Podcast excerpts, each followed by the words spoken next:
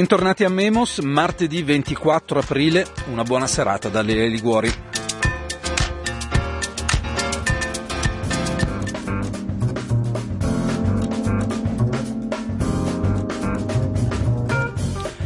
Buonasera e benvenuto a Luca Alessandrini. Buonasera. Buonasera. Buonasera a voi.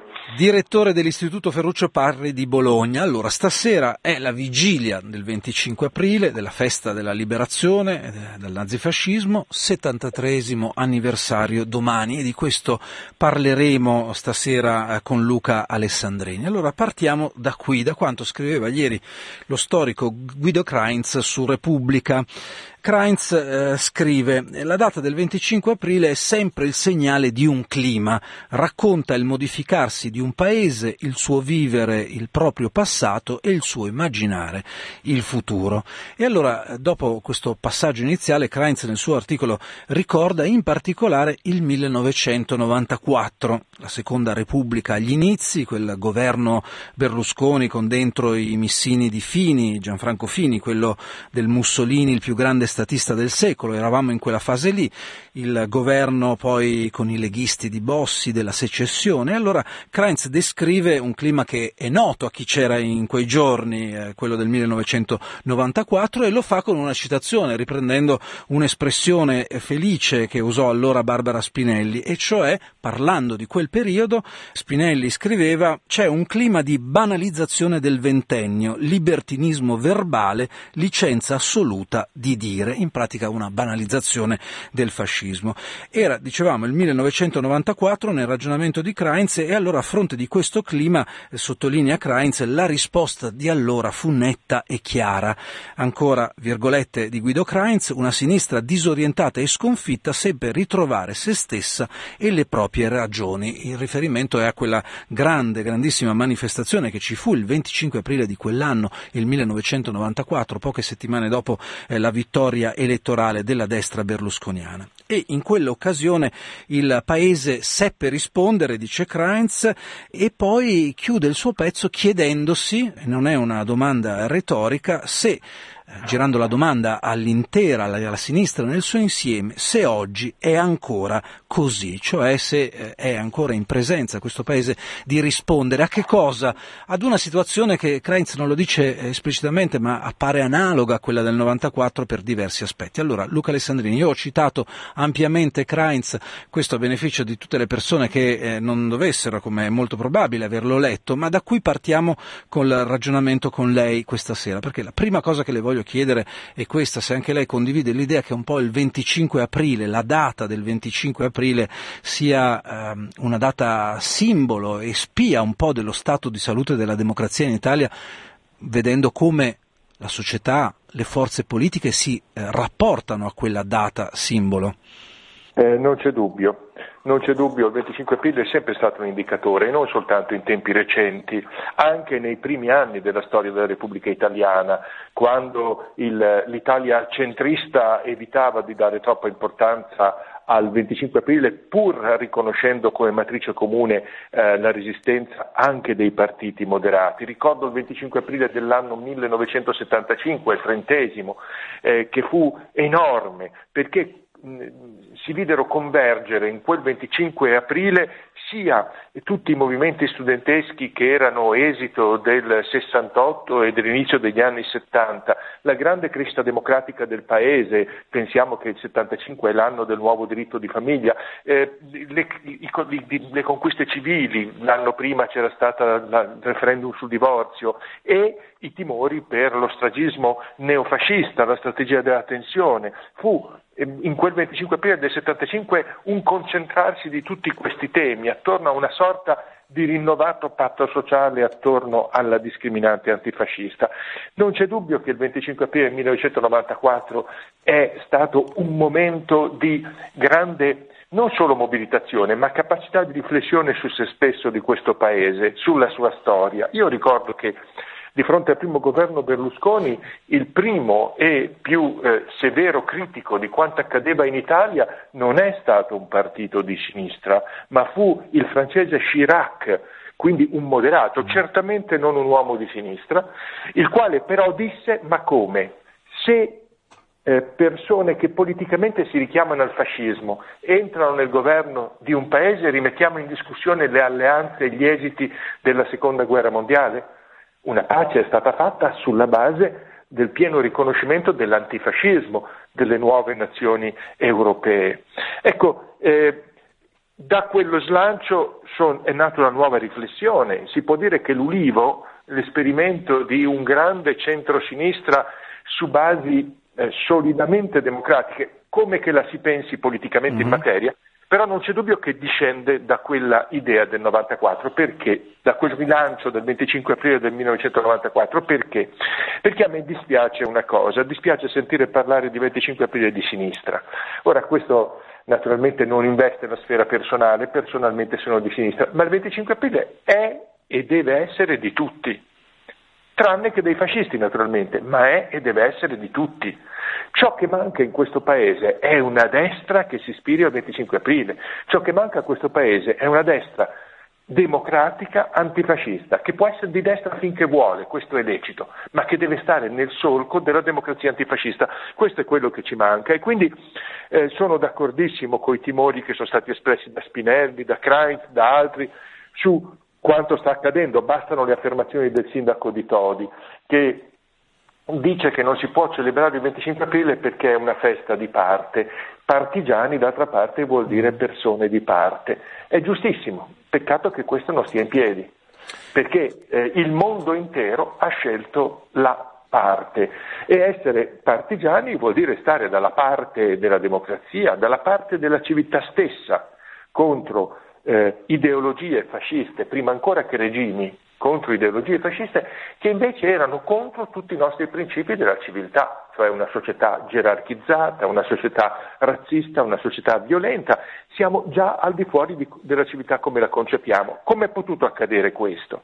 Beh, la banalizzazione, come la chiama eh, Spinelli del ventennio, eh, c'è sempre stata. No? Eh, una frase tipica del senso comune è ma il fascismo ha fatto anche delle cose buone frase che non a caso il nostro Presidente della Repubblica per la prima volta ha ripreso quest'anno, celebrando il 27 gennaio al Senato. Eh, perché eh, questa banalizzazione c'è stata? Beh, perché questo Paese non ha mai fino in fondo sottoposto a seria critica al ventennio fascista, all'esperienza fascista, e si è lasciata in un'opinione pubblica che lo storico Sergio Luzzatto ha definito anti-antifascista, infastidita dalla mitopoiesi dell'antifascismo, ma non apertamente fascista, l'ha lasciata in uno stato di inconsapevolezza, per cui in fin dei conti si poteva anche tollerare la memoria fascista. Poi ci fu un altro episodio importante nella storia della Repubblica Italiana, quel 1986, quando un grande storico, eh, perché tale era, anche se aveva opinioni folli, eh, come Renzo De Felice sul Corriere della Sera scrisse che eh, si poteva essere democratici senza essere antifascisti e si poteva essere antifascisti senza essere democratici. Naturalmente dicendo questo in chiave anticomunista, ma in questo modo dicendo anche che l'antifascismo non era più quella discriminante centrale che era stata nei primi decenni del dopoguerra. E poi, e poi c'è stato il 2004, la legge sul ricordo, l'istituzione della legge sul ricordo sembrava quasi voler Sulla giornata del ricordo.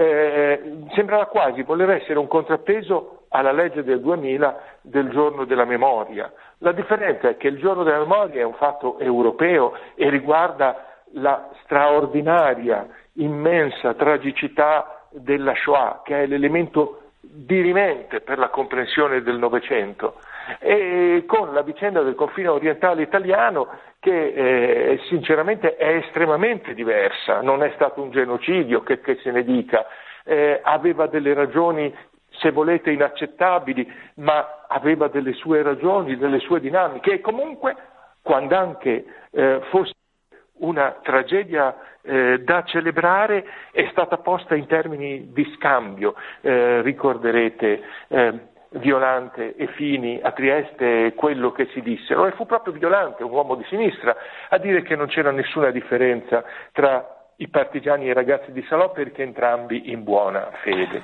E questo discorso della buona fede è stato uno dei cavalli di Troia della indulgenza verso il fascismo che accompagna la storia della seconda fase della Repubblica Italiana.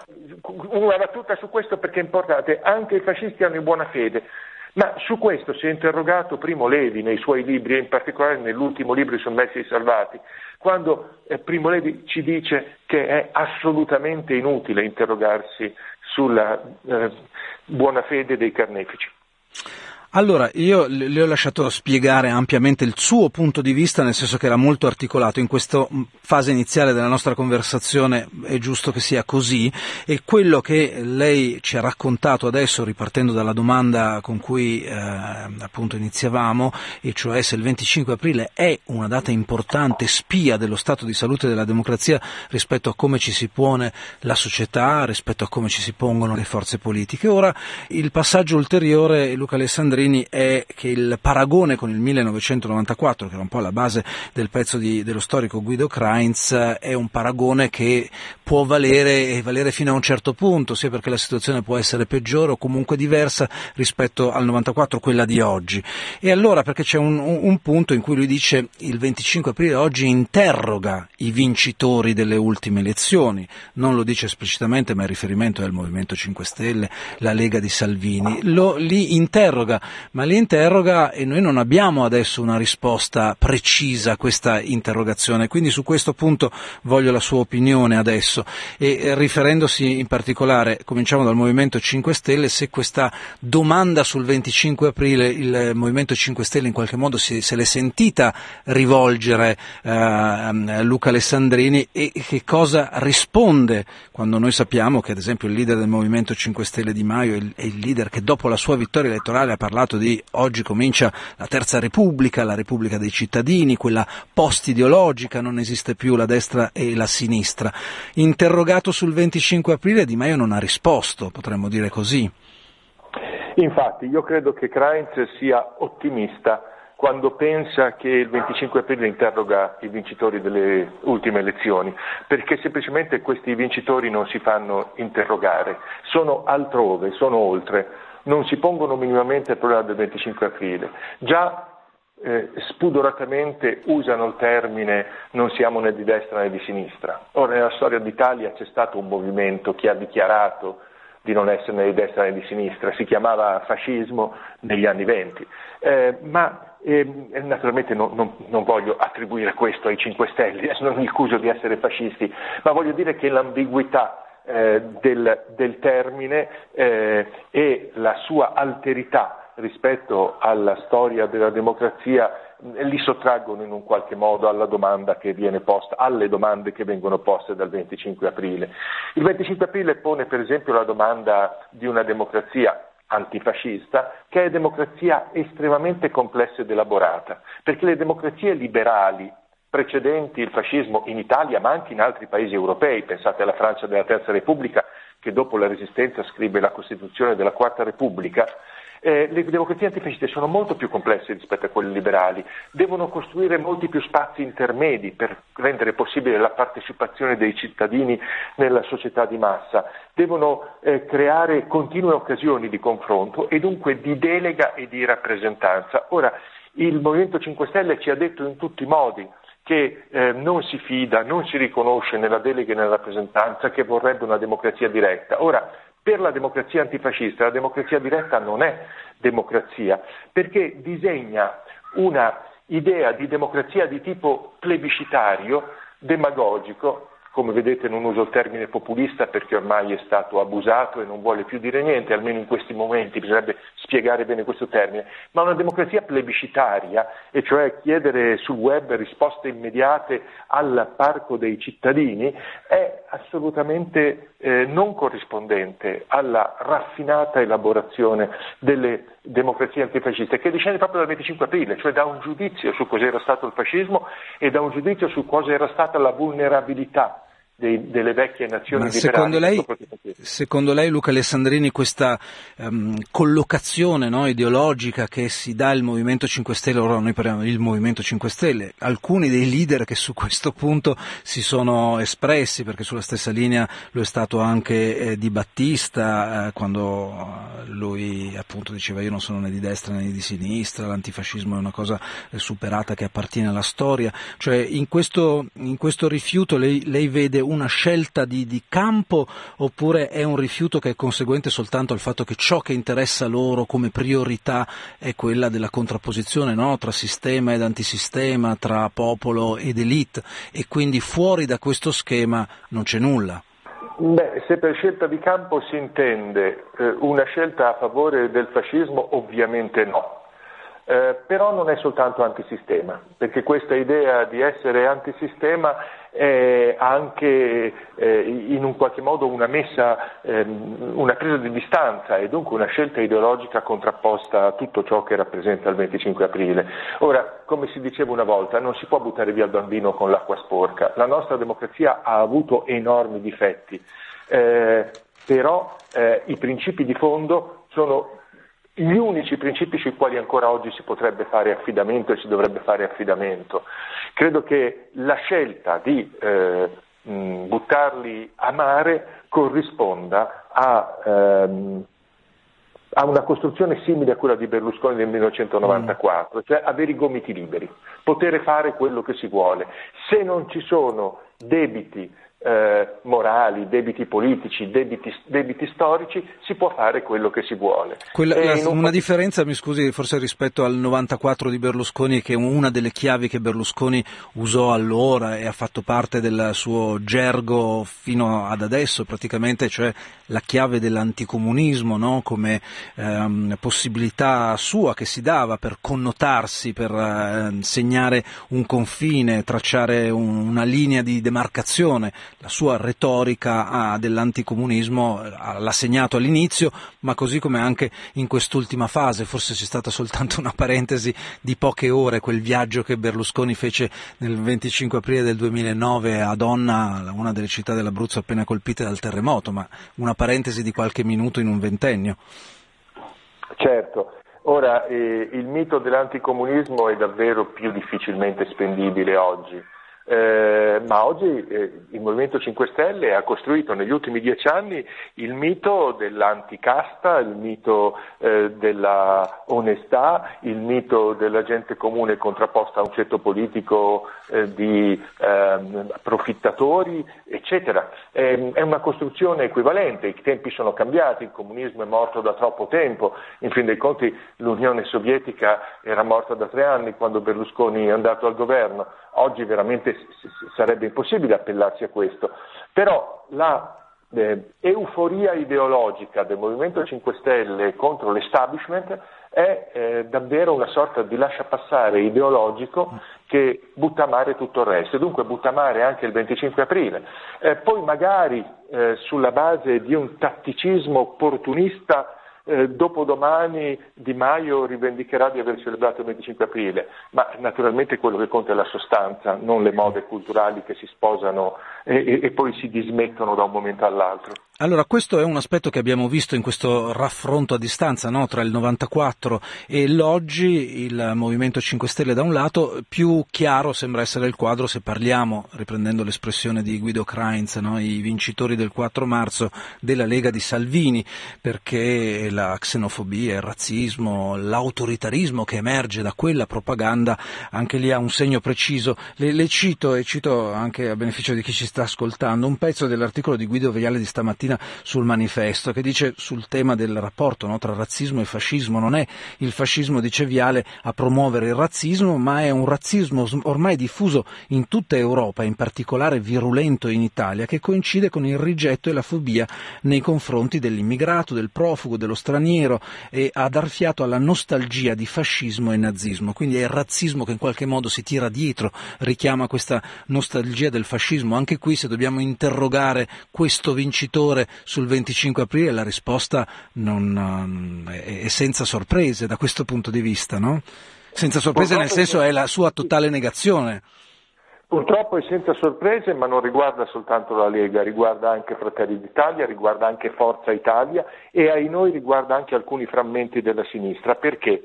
Perché eh, il fascismo sta riemergendo e per questo viene progressivamente, come dicono i giornalisti, sdoganato eh, e risdoganato continuamente, perché eh, corrisponde a un'idea di nazione che oggi offre molte risposte. L'idea di nazione fascista è fondata sul nesso terra e sangue, una terra che da tempo immemorabile, per, radici, per ragioni storiche profonde o addirittura per, radici, per, ragioni spirituali, appartiene a un certo popolo definito per sangue. Dunque questo è il razzismo, dunque questo è il, è il nazionalismo concepito per esclusione, un gruppo nazionale che è definito razzisticamente dal quale gli altri sono esclusi. Ora, questa è la concezione dello Stato della destra italiana. Eh, e questa è una concezione eh, nitidamente fascista, che ha dei corollari. Il primo, eh, oggi di fronte alla crisi, la destra propone eh, di eh, rispondere con la tradizione. Ora, il razzismo corrisponde al bisogno di tradizione perché ci dà un'idea di un corpo nazionale riconoscibile, tradizionale, che viene dal passato, che ha una sua cultura. Avete notato come tutti i partiti sono ritornati ad essere cattolici? non dal punto di vista della fede, ma dal punto di vista del riconoscimento di una religione come distintiva di un popolo e di un continente. Mm. Ora, tutto quello che sta accadendo in Europa non è xenofobia, è razzismo. La xenofobia l'abbiamo avuta negli anni 90 con i primi arrivi di persone, l'abbiamo avuta nei confronti degli albanesi, ma adesso è razzismo, è, elemento, è diventato elemento strutturale, corrisponde al bisogno di tradizione e da, da una parte. Dall'altra parte questa eh, costruzione consente di avere eh, tutta una serie di implicazioni. Eh, per esempio, uno degli slogan della destra, non solo di Salvini, ma l'hanno detto tutti, è l'Italia agli italiani. Ora, cosa c'è di più inammissibile di un'affermazione come questa? Intanto l'Italia non è degli italiani, quali che siano gli italiani, ma l'Italia è di tutta l'umanità affidata a coloro i quali hanno la cittadinanza italiana perché altrimenti tradiremmo eh, lo spirito, non solo lo spirito, ma anche la lettera delle Nazioni Unite e in particolare della grande, eh, della grande deliberazione del 12 dicembre 1948. Secondo, chi sono gli italiani? È chiaro che se si dice gli italiani, l'Italia agli italiani, si sottintende che gli italiani sono un gruppo umano riconoscibile per motivi razzistici, e ancora, l'altra affermazione tipica di Salvini che ripete continuamente, ma non solo lui, eh, ripeto, tutto, tutto, tutto il centrodestra italiano è padroni a casa nostra.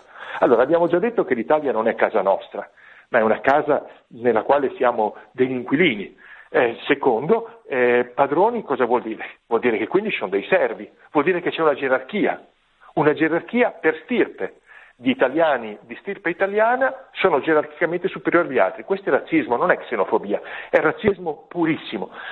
Ehm, ora, il fascismo che ha costruito, concepito la nazione come corpo spiritualmente definito e razzisticamente definito, è il serbatoio ideologico di tutte le politiche che oggi vengono fatte, consapevolmente o inconsapevolmente, dalle destre europee e da quella italiana ai noi in particolare. È ovvio quindi che il 25 aprile è vissuto come il fumo negli occhi, anche perché la resistenza è stata cosmopolita, questo deve essere chiarissimo. Nelle, nelle, formazioni partigiane italiane c'era di tutto, prigionieri inglesi scappati, prigionieri russi scappati, eh, slavi di ogni sorta, eh, nel bolognese c'era addirittura un Sikh in una formazione partigiana, eh, eh indiano. No? Così come la resistenza europea è stata cosmopolita. Pensate che eh, gran parte della resistenza eh, francese è stata fatta da italiani, troviamo italiani nella resistenza belga, eh, troviamo tedeschi nella resistenza francese e italiana, eccetera. Ora, eh, il 25 aprile proprio è, è, è antitetico rispetto a, a quella concezione del mondo, perché il 25 aprile rappresenta un'idea di democrazia che ha una concezione della nazione completamente diversa.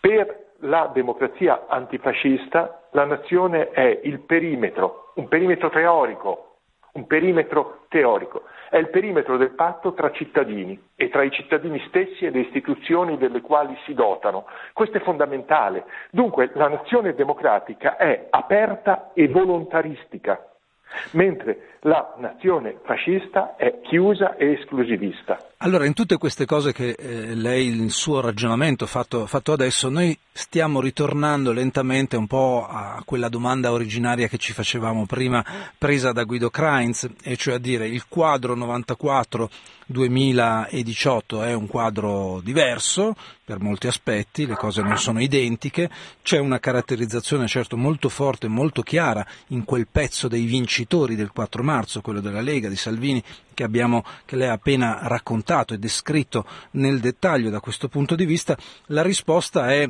ed è la risposta che ha dentro no? una parola, il riferimento all'antifascismo di oggi rispetto a chi lo teme come una cosa antiquata, archeologica, in qualche modo, oggi verrebbe da dire tutto ciò che porta ad una critica di queste eh, ideologie autoritarie dell'autoritarismo è un po' l'antifascismo dell'oggi, è un pezzo importante dell'antifascismo dell'oggi, eh, l'apertura contro la chiusura, l'inclusione contro la discriminazione, l'antifascismo oggi lo possiamo chiamare anche così, Luca Alessandrini.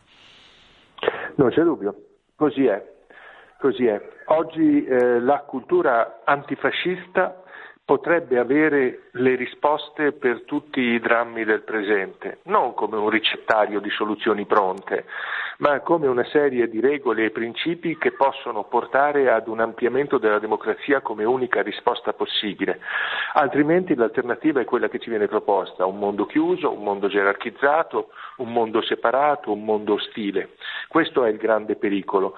E il 25 aprile davvero potrebbe essere la cartina al tornasole di tutto questo, ma eh, temo che molti non accettino nemmeno l'esperimento mm. chimico di vedere cosa succede. Anche perché ehm, un'ultima battuta, il 25 aprile viene celebrato come festa della liberazione e se chiediamo alle persone ci dicono che è il giorno della liberazione d'Italia, il giorno della fine della guerra, è assolutamente sbagliato. Il 25 aprile è stato istituito come giorno di celebrazione della liberazione, come festa attiva, non come festa statica. Perché festa attiva? Perché la guerra in Italia non è finita il 25 aprile, è finita a mezzanotte del 3 maggio, la guerra in Italia anche se poi si è continuata a sparare in alcuni settori ancora eh, con le truppe in ritirata. Il 25 aprile le grandi città del nord Italia erano ancora occupate, allora si è scelto il 25 aprile come festa perché il 25 aprile è il giorno in cui il Comitato di Liberazione Nazionale Alta Italia, dunque una forma di organizzazione dal basso rivoluzionaria, proclama l'insurrezione generale in tutto il nord Italia.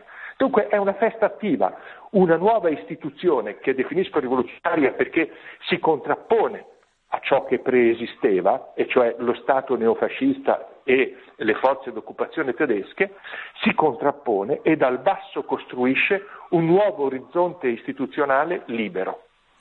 Una festa attiva. Allora, con questa sintesi, che, che, che, questa espressione felice che lei ha trovato della festa attiva, io la saluto, siamo arrivati al termine di questa nostra conversazione. A questo punto le auguro un buon 25 aprile per domani. So che lei sarà impegnato, ma non, non riusciamo adesso ad avere il tempo, ma un'attività anche, anche lì di, di promozione, no? promozione, spiegazione, racconto di quello che è il lavoro dell'Istituto eh, Ferruccio Parri di Bologna. Grazie ancora Luca Alessandrini e a presto, buona serata serata.